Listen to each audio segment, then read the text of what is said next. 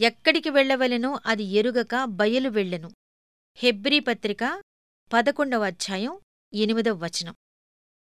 ప్రత్యక్షంగా కనిపించని విషయాల్లో విశ్వాసం ఉంచటమంటే ఇదే. మనం చూడగలిగితే అది విశ్వాసం కాదు. మేమొకసారి అట్లాంటిక్ సముద్రాన్ని దాటుతున్నప్పుడు ఈ విశ్వాస సూత్రాలేమిటో తెలుసుకున్నాము. సముద్రం మీద ఏ దారి కనబడదు. నేలనే మాటే లేదు. అయినా రోజురోజుకి ఒక చార్టు మీద మేము ప్రయాణం చేసిన దాన్ని గుర్తిస్తూనే ఉన్నాము. సముద్రం మీద ఎవరో ఒక పెద్ద లైను గీసినట్టు దాని వెంబడే మేము ప్రయాణం చేస్తున్నామన్నంత క్రమంగా మా ప్రయాణం సాగింది. ఇక ఇరవై మైళ్ళు దాటితే గమ్యాన్ని చేరుకుంటామనగానే మేము ఎక్కడికి చేరబోతున్నామన్నది మాకు తెలిసింది. మూడు వేల మైళ్ళ ప్రయాణానికి ముందే నేరుగా అక్కడికి చేరుతామని కూడా మాకు తెలుసు. ఇంత ఖచ్చితంగా మా దారిని ఎలా కనుక్కోగలిగాం? అనుదినం మా ఓడ కెప్టెన్ తన పరికరాలను తీసుకుని ఆకాశవంక చూస్తూ సూర్యుడిని నక్షత్రాలను ఆధారం చేసుకుని ఆకాశదీపాల సహాయంతో ప్రయాణం సాగించాడు. మానవ నిర్మితమైన దీపాలేవీ అతనికి సహాయపడలేదు.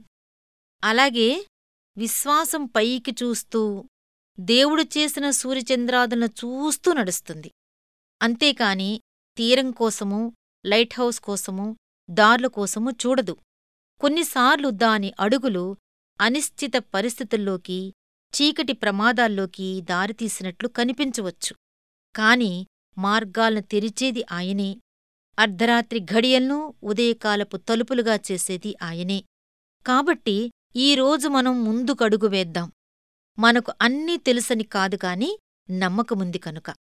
మనం ఏదన్నా పని మొదలుపెట్టబోయే ముందు ఆ పని జరిగే విధానమంతా మన కళ్ళ ఎదుట ఉంటేనే కాని దాన్ని ప్రారంభించం.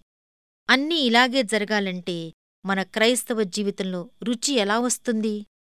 చెట్టున పండిన మామిడికాయల్లాగా విశ్వాసం నిరీక్షణ ప్రేమ ఈ మూడింటినీ చెట్ల నుండి కోసుకోవాలంటే కుదరదు. ఆదియందు అనే మాట వెనువెంటనే దేవుడు అనే మాట వచ్చింది. మొదటి అడుగు దేవుని ధాన్యాగారపు తాళాన్ని తెరుస్తుంది. తమకు తాము సహాయం చేసుకునే వాళ్ళకి దేవుడు సహాయం చేస్తున్నాడన్నది నిజమే. కాని తమకు తాము సహాయం చేసుకోలేని వాళ్ళక్కూడా దేవుడు సహాయం చేస్తాడు. ప్రతిసారి ఆయన మీద ఆధారపడవచ్చు.